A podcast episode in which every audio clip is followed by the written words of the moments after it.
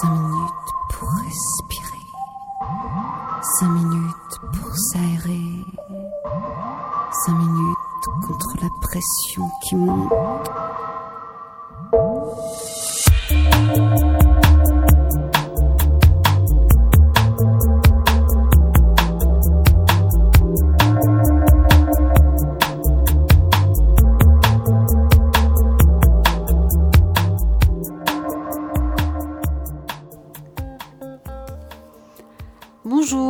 Sur Aligre FM 93. Paris dans Respiration. Et eh bien aujourd'hui, euh, le thème de l'émission, euh, c'est vivre en autonomie d'après les enseignements zen. Donc là, je me suis inspirée euh, d'une phrase du livre de, de Françoise Lesage que je rencontre aujourd'hui, et pour la parution de Petits traités de sagesse sauvage aux éditions L'Originel. Alors, euh, pour introduire ce, beau sujet, on va euh, commencer par écouter euh, une musique extraite du documentaire La Panthère des Neiges, un magnifique documentaire avec l'écrivain Sylvain Tesson. Donc, c'est une musique de Nick Cave et Warren Ellis, Les Serres.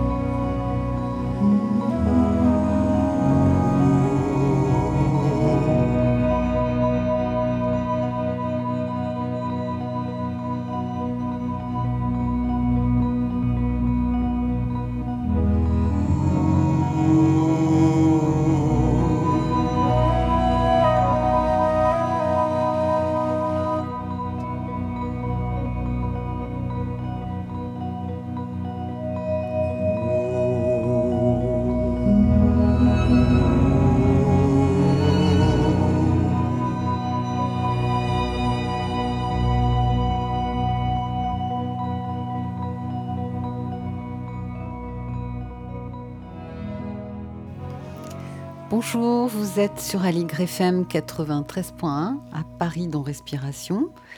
Euh, je suis aujourd'hui en compagnie de Françoise Lesage, enseignante zen. Bonjour Françoise. Bonjour, bonjour. Vous êtes enseignante zen donc, dans le zen Soto, hein, que vous pratiquez depuis 43 ans et vous publiez aujourd'hui Petit traité de sagesse sauvage aux éditions L'Originel. Vous livrez ici un commentaire du Gion Shogi, texte du moine zen Fuyo Doke, illustré par vos peintures à l'encre de Chine. Et euh, donc c'est un texte que vous replacez dans un contexte contemporain pour aider les générations actuelles. Oui, quand j'ai rencontré ce texte, je l'ai cru très très vieux et pas du tout d'actualité. Je l'ai survolé. Puis un jour, j'ai eu besoin de, regarder de près et je me suis rendu compte que l'esprit humain ne change pas tant que ça, et que sous les images euh, du XIIe siècle chinois, on pouvait faire coïncider des images modernes. Mhm. C'est certain, on a tendance vraiment euh, dans notre époque euh, de la rapidité à oublier ce lien du vivant, de l'humain avec les plantes, donc avec une certaine lenteur, et on est le même être humain depuis fort fort longtemps. Il n'y a pas que ça, il y a, aussi euh, la, la, façon dont notre esprit fonctionne. Mhm. Et dont il fonctionne euh, par rapport à la société, donc euh, la renommée, le pouvoir, l'argent, la peur du manque. Hmm. Des grandes constantes, oui. Et, ça, là, aujourd'hui, on est dedans. Hein. Complètement. Alors Françoise, bah, je vais vous demander, comme je le fais en règle générale avec mes invités, qui êtes-vous? Comment avez-vous rencontré le zen? Alors, euh, je suis une Parisienne de naissance. Oui. Voilà. Et euh, pour, pour l'histoire, j'ai perdu mon père euh, très petite, ce qui fait qu'il a fallu très vite prendre en charge ma mère, qui était un peu une femme enfant. Mhm. Donc ça fait grandir. Et puis après, donc voilà, la vie passe, je vais à Versailles, je me marie jeune avec l'amour de mes 16 ans. J'ai quatre enfants. Et puis euh, là, j'étais quand même un peu fatiguée. J'avais pas 30 ans, j'avais quatre enfants. Je dis, il faudrait que je me, je me regonfle un peu au niveau du corps. Mhm. Je trouve un cours de yoga. Et l'été suivant, le professeur de yoga rencontre Maître Deshimaru et nous dit J'ai rencontré quelque chose de formidable, faut que je partage. Et voilà, c'est comme ça que commence l'histoire et que ben, depuis ces années-là, j'ai toujours pratiqué. Je suis allée euh, au temple de la Gendronnière faire des grandes retraites. Euh, et ça a été une, grande découverte, ces retraites. Parce que c'est une vie de temple. Euh, il y a, des, y a quatre fois une heure et demie de méditation par jour. Il y a des moments où on, doit travailler pour la communauté. Puis il y a les petits services quotidiens, la vaisselle, etc. Et, moi qui avais une vie euh, complètement remplie par la profession, par les quatre enfants, la maison, etc., j'ai découvert là que quand j'avais pas pris une charge à faire, je pouvais ne rien faire sans aucune culpabilité. Et c'est ça que j'ai découvert. J'ai découvert cette liberté de ne rien faire. Et, et ça m'a pas lâché. c'est formidable. Alors, à quel sangha appartenez-vous, Alors, euh, c'est toujours la grande sangha de Maître Deshimaru, hein, euh, qui a pour centre euh, la Gendronnière, ce temple près de Blois. Et puis, après, après la mort de Maître Deshimaru en 82, certains de ses proches disciples ont commencé à amalgamer un peu autour d'eux en fonction des affinités. Des petits groupes de, de, pratiquants. Donc moi, j'ai été très vite attirée par Étienne Zessler, mhm. euh, qui est mort très jeune. Hein. il est mort en 90, à un peu plus de 40 ans. Et c'est très drôle parce qu'à chaque fois que j'allais là-bas, je me disais que je ne remettrais pas les pieds, que c'était, c'était un endroit de fou. Et par contre, j'aimais coudre. Et là, on cousait les, ce qu'on appelle le rakusu, le kessa, les vêtements de moine et nonnes. Mhm. Donc je me suis mise à coudre ça. Et une année, je reviens, il était presque fini. Et je le montre à la responsable de couture qui se moque un peu de moi parce que la, couture, la, couleur n'était pas réglementaire. Donc il allait falloir que je le teigne, euh, etc. Bon, je m'apprête à faire ça. Et je savais toujours pas à qui j'allais le donner. Et je m'assois à un endroit pour finir cette couture et passe par hasard un jeune moine qui, nous avait aidé à débuter notre groupe quelques années auparavant. Il s'arrête devant moi, il me voit coudre ce rakusu et il pousse un grand cri. Ah Mais il te ressemble, qu'est-ce qu'il est beau Et là, tout d'un coup, je me dis, mais en fait, c'est pour moi que je le couds. Et, et là, ça, ça, ça, ma, vie a basculé. Euh, le midi, on annonce que pour les ordinations, euh, c'était le dernier délai. Je file au secrétariat. Je fais toutes les démarches pour me faire ordonner nonne, mhm. en sautant un pas, en disant que ma vie avait. Je tournais des pages, donc euh, allons-y. J'avais rien, j'avais pas les kimonos, j'avais pas les kolomos, j'avais rien de ce qu'il fallait. Je discute autour de moi, j'emprunte tout, tout m'est prêté, et je suis, moi qui disais je mettrais plus les pieds ici, je suis ressortie nonne. voilà. Jolie, euh, jolie aventure. Voilà. Alors après, quand il est mort, j'ai rencontré maître euh, euh, Philippe Coupé. Oui. Et là, c'est pareil, c'est une rencontre, j'ai raconté ailleurs, dans un instant. Un, un, moment de désarroi, tout d'un coup, il y a quelqu'un qui est devant vous, puis qui vous dit Viens, viens t'asseoir. Il fume sa clope, t'es assis à côté, et tout s'apaise. Donc voilà, c'est ça, mais c'est ça. Et depuis, eh ben. Donc voilà, c'est la sangha aujourd'hui de... de Philippe Coupé. Très bien. Alors ce livre euh, répond à la question suivante quand les temps sont durs et que les ressources deviennent rares, comment maintenir l'harmonie avec les autres? En quoi, quand les temps sont durs, il nous aide à rester concentrés sur la dimension spirituelle de la vie? Euh, Moi, le zen, je l'ai toujours vécu dans la société dans ma profession. Donc j'ai été enseignante dans l'école publique. J'ai jamais dit que j'étais nonne. Mhm. J'ai travaillé dans des milieux difficiles, hein, à Trappes, euh, auprès des enfants en grande difficulté. J'ai jamais dit, mais j'étais là. Euh, et, et j'étais là avec cette ouverture du cœur un peu pour tout le monde, pour les enfants, pour les parents, pour les enseignants en souffrance avec les enfants, euh, pour l'administration, qui trouve qu'il n'y a jamais assez de résultats, j'étais là. Et, je faisais ce que j'avais à faire tranquillement. Et j'ai toujours réussi à faire ce que je voulais. Quand on me donnait un ordre qui était un peu contraire à, ce que j'avais, je disais, bon, ben, d'accord, vous me laissez finir mon projet, puis après, en effet, je vous obéis. Mmh. Et au moment où il fallait mettre en œuvre cette nouvelle euh, organisation, elle était devenue caduque. En fait, j'ai fait, j'ai fait ce que j'ai voulu dans, mon éthique. Dans, et, je pense que être zen dans la société, c'est c'est pas paniquer, c'est avoir une ligne. Et puis on peut bifurquer à droite, à gauche, mais, mais c'est là qu'on va. Et, et ça, c'est important.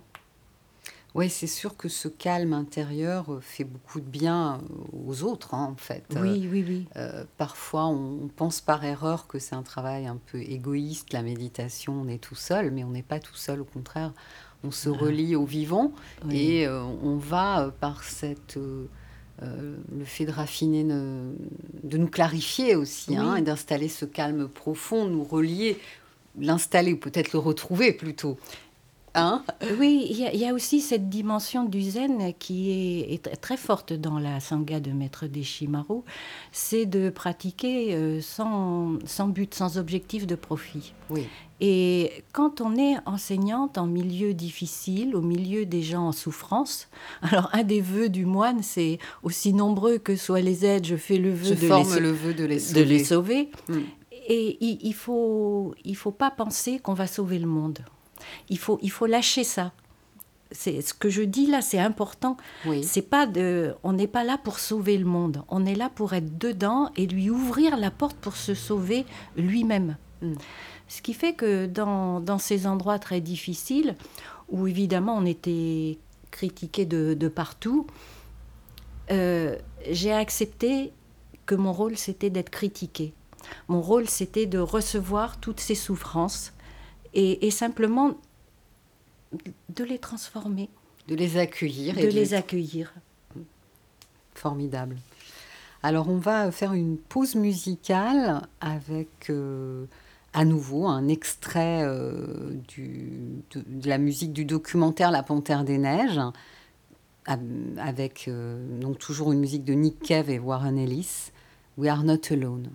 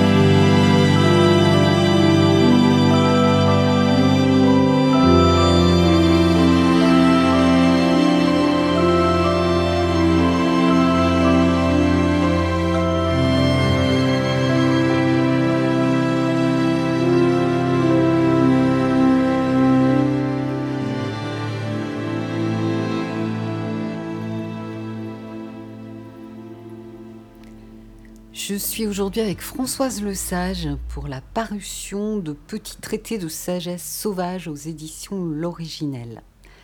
Alors, euh, Françoise, on reprend le fil de notre conversation.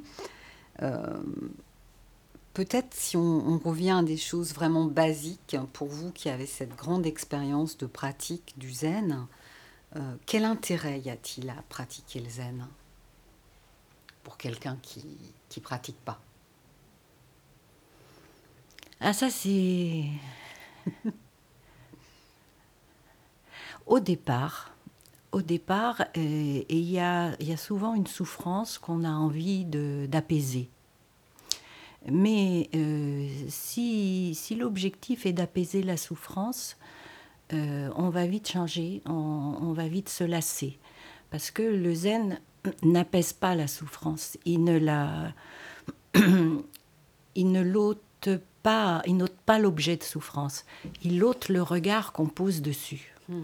Et, et, ça, c'est très très différent. Moi, je, je dis aux gens, euh, quand ils arrivent dans la salle, dans le dojo, au vestiaire, euh, vous laissez vos vêtements civils, vos soucis, euh, vous laissez tout ça. Et puis vous venez vous asseoir. Et une fois que vous êtes assis, vous me faites confiance. C'est moi qui gère le temps, qui gère les intrusions, parce qu'il y a des lieux, quand on n'est pas dans un temple, il peut y avoir des gens qui rentrent par inadvertance. Je dis, c'est mon problème. et soyez complètement tranquille sur votre respiration. Et soyez aussi tranquille quand vous allez ressortir de la salle quand vous allez reprendre vos vêtements, vous allez récupérer vos soucis. Oui, mais vous n'aurez plus le même regard dessus. Donc pratiquer zazen, c'est changer le regard sur tous les événements de nos vies, euh, les maladies, les, chagrins d'amour, les deuils. Euh, tout ça nous fait souffrir parce que on, on s'enferme dans, sa, propre émotion. Et Zazen permet de poser l'émotion, de la laisser décanter, d'aller jusqu'au fond. Jusqu'au fond, quand on souffre, on souffre, on fait pas semblant de pas souffrir. On va jusqu'au fond, et comme dans la piscine, au fond, donne un coup de pied, et hop, on remonte. Mmh. Et, Zazen, pour moi, c'est ça. C'est traverser, se laisser traverser. C'est pas effacer. Mmh. C'est pas nier. Très, très belle description, je trouve. Alors, quel effet on peut en attendre euh, de, cette pratique? Eh ben, Je m'en étonne toujours. Ce, matin, je me disais, quelle vie j'ai Qu'est-ce que ça fait Zazen dans ma vie? Et en fait, je me rends compte que c'est pas Zazen dans ma vie aujourd'hui, c'est ma vie dans Zazen. et, et, que j'ai une autre façon de me déplacer dans la vie, de regarder les gens, de les accueillir. Euh, j'ai vécu beaucoup de choses très douloureuses dans ma vie et cette connaissance-là me, me, permet d'accueillir celle des autres sans juger. Euh, que ce soit des addictions, que ce soit des actes malveillants qu'on a envie d'oublier, non, faut pas les oublier si on a été à un moment violent, méchant, il faut retourner à cet endroit-là, comprendre pourquoi on a été cette personne-là méchante à cet endroit, à ce moment, envers cette personne autre, et comment aujourd'hui on peut transformer notre émotion et ne plus le refaire. Oui, et puis peut-être aussi se rendre compte qu'on n'est plus cette personne-là. Ben, on ne l'est plus. On ne l'est plus. Et, on, dit, euh, on dit que pratiquer zazen, alors pour, pour, pour utiliser un terme du bouddhisme, c'est couper le karma. Mais c'est vrai que dans l'instant où on est assis en méditation, on parle plus, donc on va pas médire, euh, on mange plus, on boit plus, euh, on bouge plus. Donc le karma, il est réellement coupé. En cet instant où on est assis en zazen, on revient à la source de ce qu'on est et du coup, on peut, on, peut, on, peut, on peut se renouveler, on peut repartir sans nier hmm. ce qui, à un moment, était notre vie et notre chemin. Hmm. Le, mot source est très beau, je trouve, pour euh, parler de ce qui se passe dans cet invisible, ce qui est parfois assez difficile à exprimer. Mais vous en parlez très très bien, et ça, je n'en doutais pas après vous avoir lu. Vous écrivez à un moment donné, de nombreux saints et patriarches nous ont enseigné comment en finir avec nos bonneaux ici et maintenant, nous devons nous débarrasser de tout ce qui semble noir. Alors ça, c'est pas moi qui le dis, c'est le texte lui-même. Ah, d'accord. Mais, mais je, je le prends. je le prends. les, c'est toutes nos illusions. Et les illusions, ça ne veut pas dire que ce n'est pas réel. Ça veut dire que à partir de, de nos émotions, d'un centrage sur nous-mêmes un peu rétréci, un ego qui ne voit que nous, euh, on a l'illusion d'être attaqué, on a l'illusion de ne pas être aimé, on a l'illusion d'être délaissé par ci, par ça, d'être un paria dans la société, tout ça, tout ça, c'est des illusions, c'est notre façon de regarder là où on est planté. Mais là où on est planté dans la vie, on peut, on peut ouvrir les yeux sur d'autres choses qui nous sont offertes. Moi, moi je trouve qu'aujourd'hui, avoir l'occasion de, de, sortir de mon confort habituel, de, de, de parler pour des gens que je ne connais pas, c'est ça c'est sortir d'un ego qui me protégeait dans mon petit coin tranquille. Tout d'un coup, je me mets en danger. Quel danger J'en sais rien. ça, c'est une illusion. Oui, tout à fait. C'est une illusion. Donc, c'est ça, sortir de ça. Élargir, élargir, élargir. Oui, c'est vrai, vous en parlez. D'ailleurs, j'ai lu, j'ai quelques passages. Vous en parlez très, très bien, je trouve. Je prends un petit, euh, un petit passage.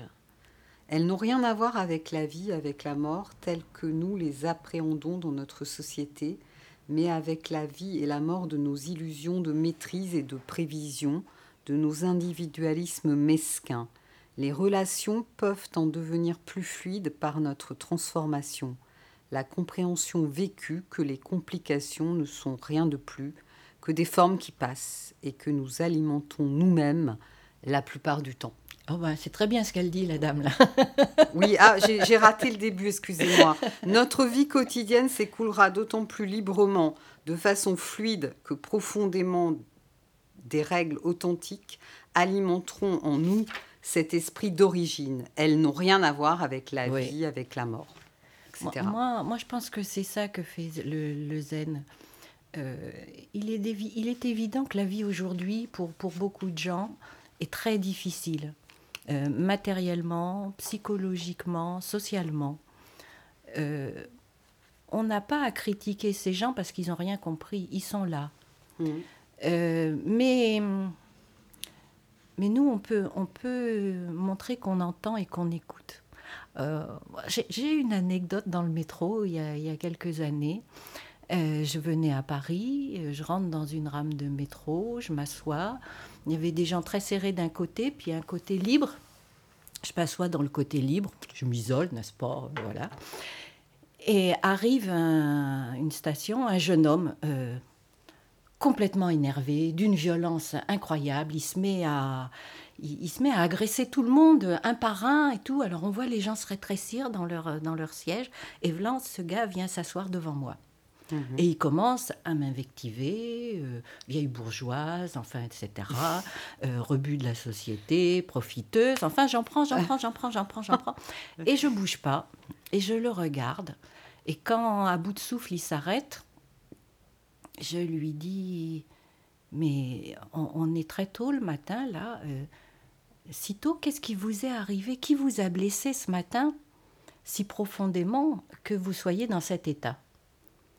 C'est formidable, c'est vraiment de la communication non violente, naturelle. Et, et, et, ce gars est surpris et euh, il continue à m'attaquer un peu, mais là, moi, j'avais des opinions très, très tranchées en politique, en société.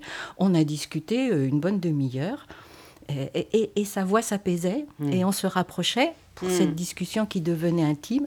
À un moment, il se lève Mm. Et puis, il, quitte, il quitte la rame de métro. Alors, les gens autour se redressent un peu. Mm. Ouf, on mm. est sauvés. Puis quand même, il, s'adresse à moi, il me dit, mais qu'est-ce que vous lui avez dit? Et là, j'avoue que, que leur répondre J'avais pas besoin de les renvoyer à leur mesquinerie, qu'ils n'étaient pas venus me sauver.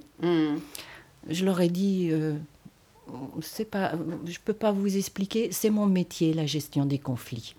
Point. Bah oui, ça c'était euh, vraiment un, bon exemple d'accueillir la parole de l'autre. Et, voilà. et, après, la, colère va finir par retomber. Hein. mais parce qu'il a été regardé, parce qu'il a été écouté. Mais oui, c'est tout à fait ça. Et c'était ça. Et la personne qui l'avait agressé ne lui renvoyait pas de violence. Hmm, exactement. C'est cette chaîne infernale de la violence. Alors nous, on va faire une petite pause, encore une respiration musicale avec euh, un morceau toujours de Nick Cave et Warren Ellis, All Things Are Beautiful. Hmm. N'est-ce pas? Ouais.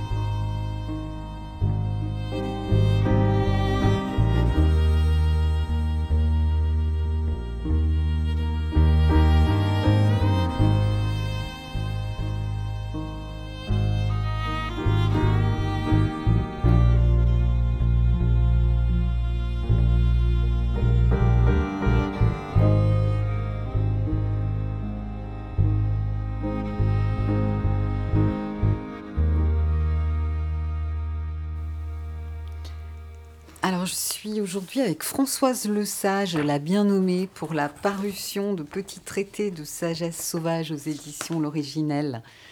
Alors Françoise, euh, il y a de la poésie chez vous. Et moi, j'aime bien rebondir toujours sur des, au travers de, des ouvrages, des invités que je rencontre sur euh, des images poétiques parce que ça me fait du bien et voilà. Alors le moine, le pratiquant sincère, est aussi appelé un sui c'est-à-dire nuage et eau. Oui. Je trouve ça très joli. Euh, oui, ça, ça, ça permet. ça donne de la légèreté euh, dans la vie, euh, pouvoir se, se, mouvoir dans le ciel sans y laisser de traces. Mais en même temps, un nuage, il est destiné à laisser retomber la pluie. Hein. Il revient sur la terre. Hein. Tout à fait. Donc, euh, pour, pour, moi, c'est l'image à la fois de la légèreté et puis de, de la présence au monde et une présence qui est nourricière. Ouais, c'est très beau. Alors, euh, on continue euh, dans les images poétiques. Euh, j'aimerais lire ce passage. Lorsque vous parlez de la fleur de la pratique. Ah oui. Il est des plantes qui, lorsqu'elles s'insinuent dans un mur, sous une toiture, sont capables de les détruire sans effort au fil du temps naturellement. Que votre pratique soit comme ces plantes, qu'elles s'insinuent dans vos vies, qu'elle fasse éclater ce qui n'est pas important, qu'elle fasse entrer la vie jusqu'au plus profond du ciment, au-delà. Oui. J'ai beaucoup aimé cette, euh, cette phrase. Euh, c'est-à-dire qu'exprimer la, exprimer ce qu'est notre vie avec la pratique, c'est pas les mots. Euh, ce sont des images. Ce sont mm. des images qui peuvent l'exprimer.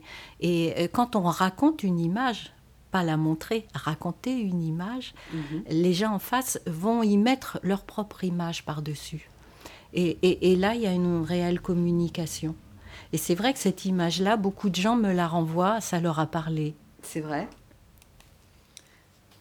Alors, il y en a d'autres qui, euh,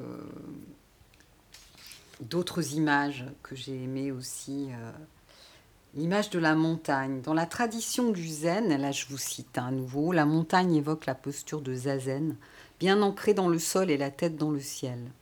Dans un dojo, toutes les postures, avec leurs particularités individuelles, sont des montagnes, et chacun de nous est alors entouré d'autres montagnes. Des montagnes au printemps, des montagnes en automne, des montagnes battues par le vent, des montagnes sous la pluie, dans la brume, sous le soleil, des montagnes douces et arrondies, des montagnes rudes et acérées, il n'y a personne d'autre à rencontrer. Nous sommes tous là, immobiles et silencieux. Et c'est un seul paysage. J'allais le dire, un seul paysage. C'est ça qui est important, c'est que c'est un seul paysage. Si nous regardions ce qui nous fait semblable, car c'est bien ainsi qu'on se nomme entre nous les, les êtres humains, là encore je vous lis, un seul paysage. Personne à rencontrer parce qu'il n'y a pas fondamentalement de séparation. Il n'y a personne d'autre. Pouvoir reconnaître l'unité dans sa fluidité, vivre dans la connaissance fondamentale de l'autre, parce qu'il est nous. Mmh. Oui, moi c'est vraiment ma c'est vraiment ma perception et ma façon de vivre. Euh, encore une fois, jamais me mettre à part. Donc c'est pour ça que dans l'enseignement, j'ai jamais dit ce qui était le moteur de ma vie. Il suffisait que je sois vivante pour que les autres connaissent la vie, en, voient la manifestation. Et c'est leur faire comprendre ça, que, pas comprendre, leur faire sentir que je mets pas de séparation. Hmm. Je mets pas de.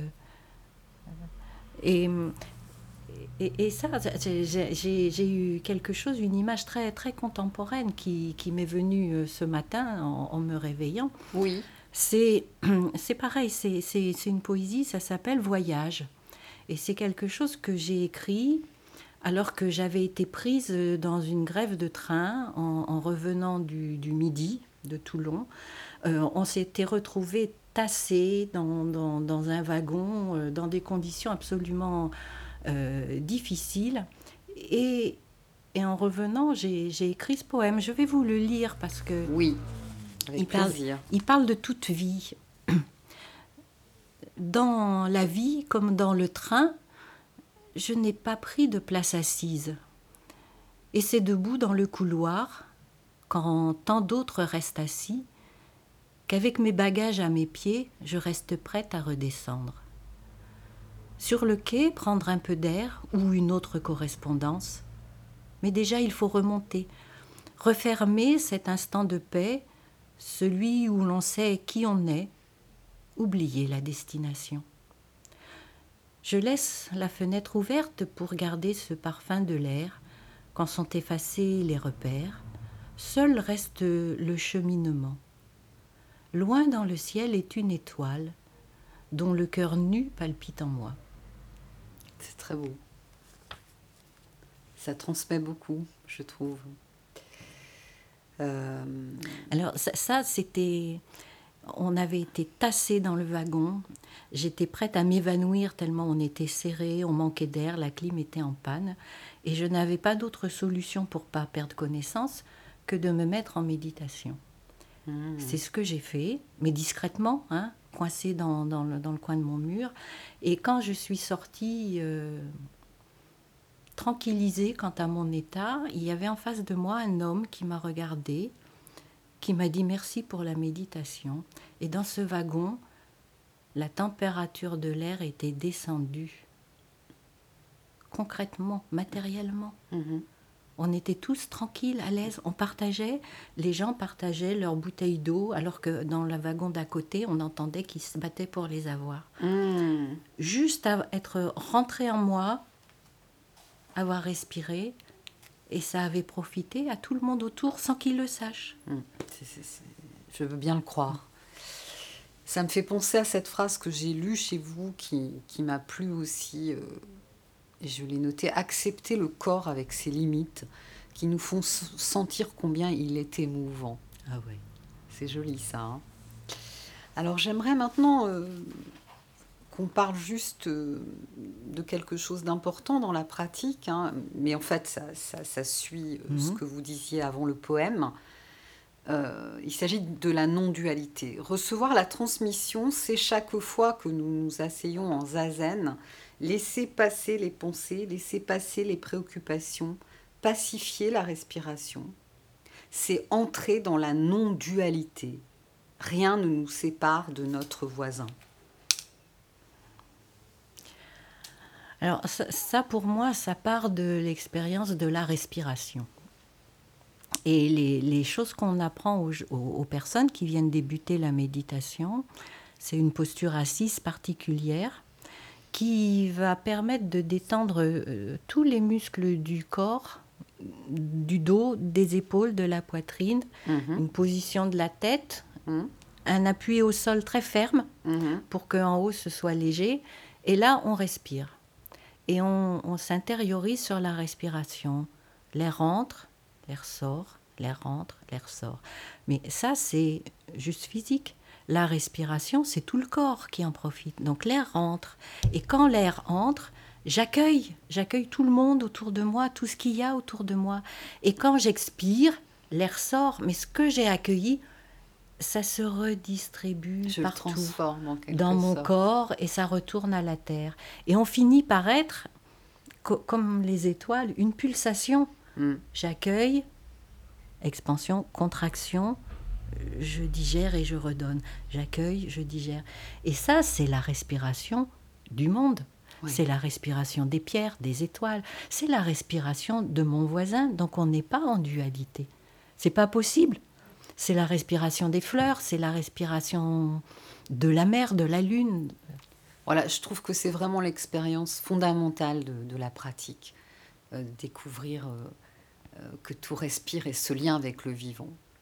Alors, on va reparler respiration parce que c'est très important, mais avant cela, on va faire une pause musicale avec un choix de Jonas euh, par qui nous nous sommes rencontrés, qui donc s'occupe de la maison d'édition et qui, qui, est aussi quelqu'un qui pratique le Zen Soto avec vous dans la même sangha. Et on va écouter euh, le morceau Suzanne de Léonard Cohen. And you want to travel with her, and you want to travel blind, and you know that she will trust you, for you've touched her perfect body. With your mind.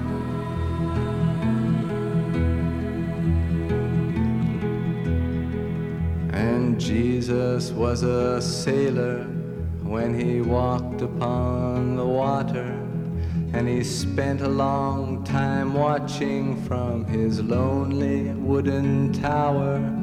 And when he knew for certain only drowning men could see him, he said, All men will be sailors then until the sea shall free them. But he himself was broken long before the sky would open, forsaken almost human, he sank beneath your wisdom like a stone.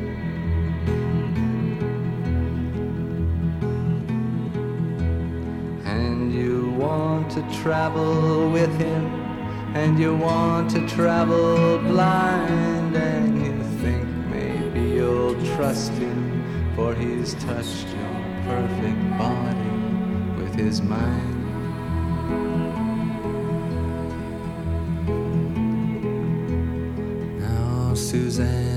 Takes your hand and she leads you to the river. She is wearing rags and feathers from Salvation Army counters, and the sun pours down like honey on Our Lady of the Harbor.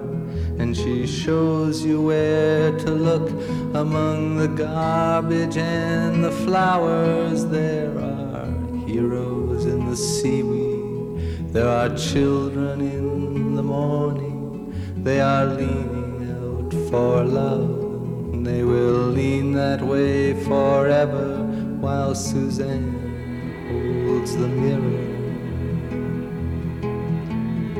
And you want to travel with her, and you want to travel blind, and you know you can for she's touched your perfect body with her mind.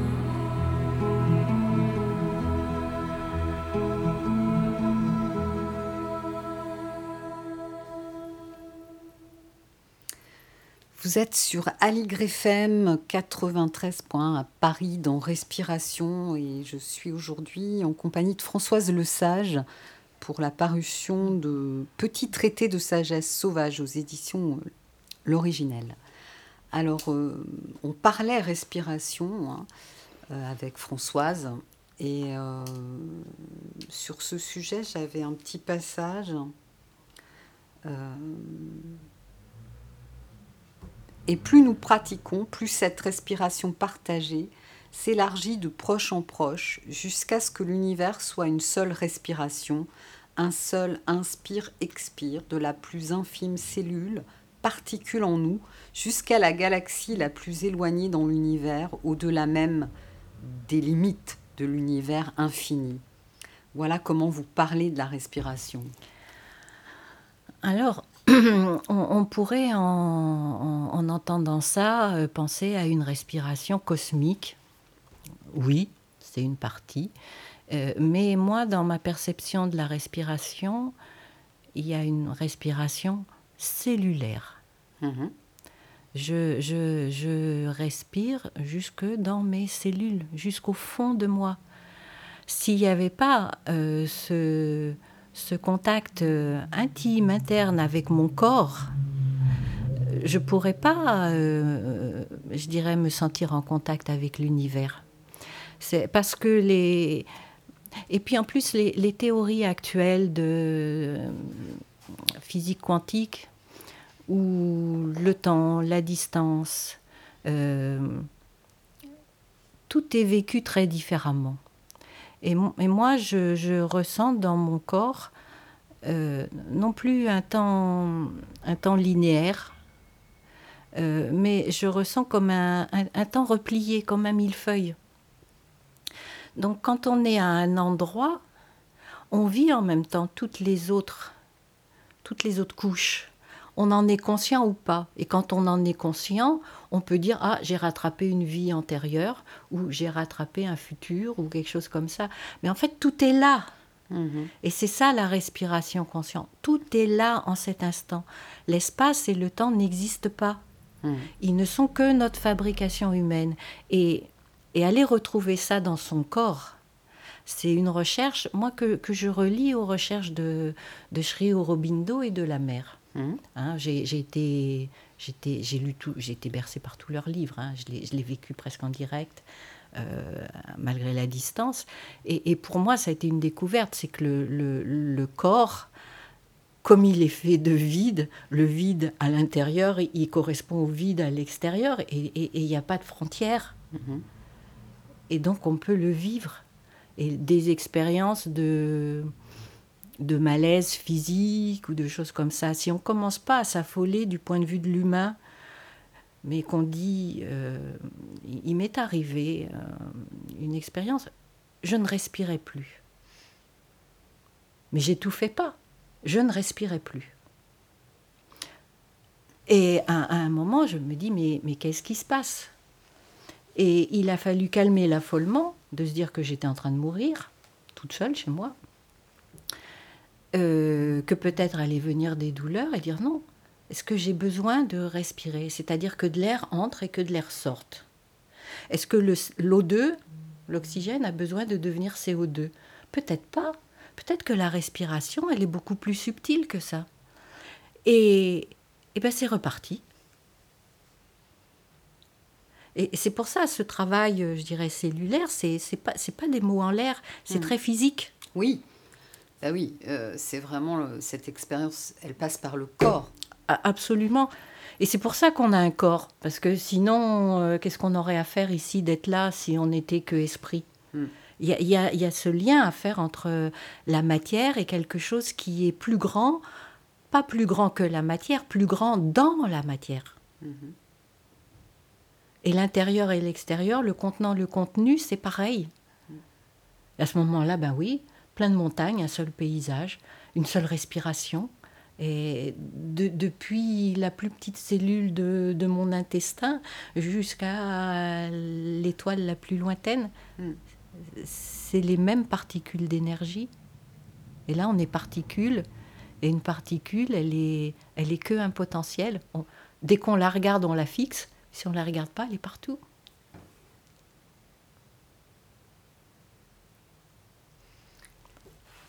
Alors, euh, sur cette, respiration, j'avais relevé un autre passage, hein. euh, bien entendu toujours dans l'esprit de ce que vous venez de dire. Hein. Le retour à une respiration naturelle, ample, non séparée de celle des autres, non séparée de celle de l'environnement végétal, animal, minéral. Le retour à un corps habité où tout respire.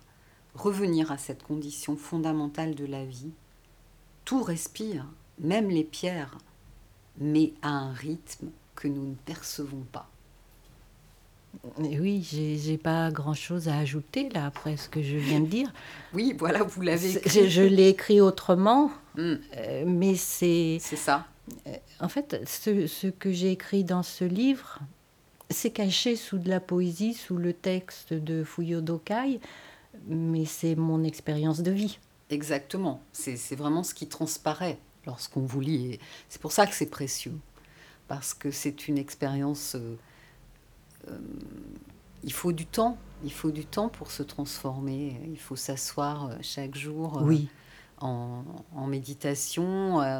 et c'est des, des, heures de pratique, en fait, ce que vous. Et, on ne comprend pas comment ça nous transforme. Moi, je ne comprends pas comment je suis ce que je suis aujourd'hui. C'est très joli ce que vous dites là parce que ça me fait penser à un texte. Donc, moi, j'appartiens à la Sangha euh, Sambozen mhm. et le maître de mon maître, Sylvia Ostertag, euh, ah, oui. écrivait. Euh,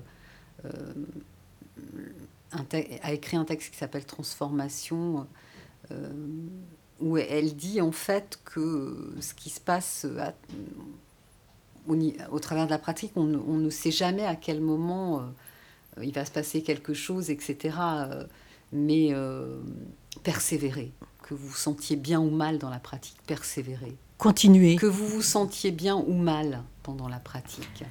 Mais c'est justement quand on se sent mal qu'il faut continuer. Ouais. Parce qu'il faut traverser. Ouais. Ce mal-là, il n'est il n'est qu'un obstacle pour nous aider à traverser, à, à émerger ailleurs. Hmm. Alors, je ne dis pas là qu'il faut souffrir Mm. Mais je dis que les, les, obstacles, les événements qui arrivent dans nos vies, il ne faut pas les enfermer en eux-mêmes, il faut les prendre comme des portes pour aller ailleurs. Ouais. Alors je trouve que c'est une très belle conclusion.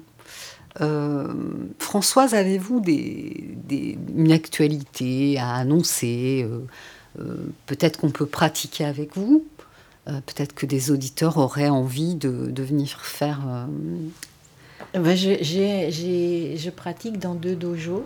Oui. un dans les Yvelines, près autour de Saint-Quentin en Yvelines, et puis un, autre à Cergy. Et puis à chaque fois que je peux, euh, à Paris avec Philippe Coupet ou à la Gendronnière où je retrouve tout le monde. Vous faites des séchines à la, à la Gendronnière Enfin, vous. J'en ai, j'en ai conduit quelques-unes. Ouais. Euh, il y a beaucoup de monde. Il faut imaginer que la sanguette des Chimaru, elle est, elle est immense. Mhm. Euh, il est évident que chacun a une fois, de temps en temps, rarement, l'occasion de diriger une séchine dans ce lieu. Mais c'est magique parce que moi, c'est le lieu de ma naissance. Ouais. ça, ça, vibre juste. Eh bien, un grand merci. On, verra quel, quel, vers quel lien on, mettra le podcast, hein, puisque vous pourrez euh, écouter, réécouter cette émission en podcast. Et vraiment, merci pour euh, nous avoir éclairé cette journée euh, avec ce, ce, beau regard clair du zen ce matin, Françoise. Ah ben, j'ai été ravie. Je vous fais un salut comme on fait dans le zen gachot. Alors, vous êtes euh, sur Aligre FM 93.1 dans Respiration. On se retrouve le 6 mai et je dirais dans la continuité euh, de ce qu'on vient d'aborder, Françoise, le thème de l'émission, la perception du temps. Ce sera une rencontre avec Sandy, Sandy pour la parution de Habiter le moment présent, une perspective bouddhique de l'espace-temps, illustrée par la programmation musicale du musicien Stéphane Sarrazin. Donc c'est un ouvrage qui est paru aux éditions Sully Le Prunier. Euh, eh bien, merci à la technique, à Tom Maurice aujourd'hui. Je vous souhaite à tous et à toutes une très belle journée. Prenez soin de vous. À bientôt. 5 minutes pour respirer. 5 minutes pour s'aérer. 5 minutes contre la pression qui monte.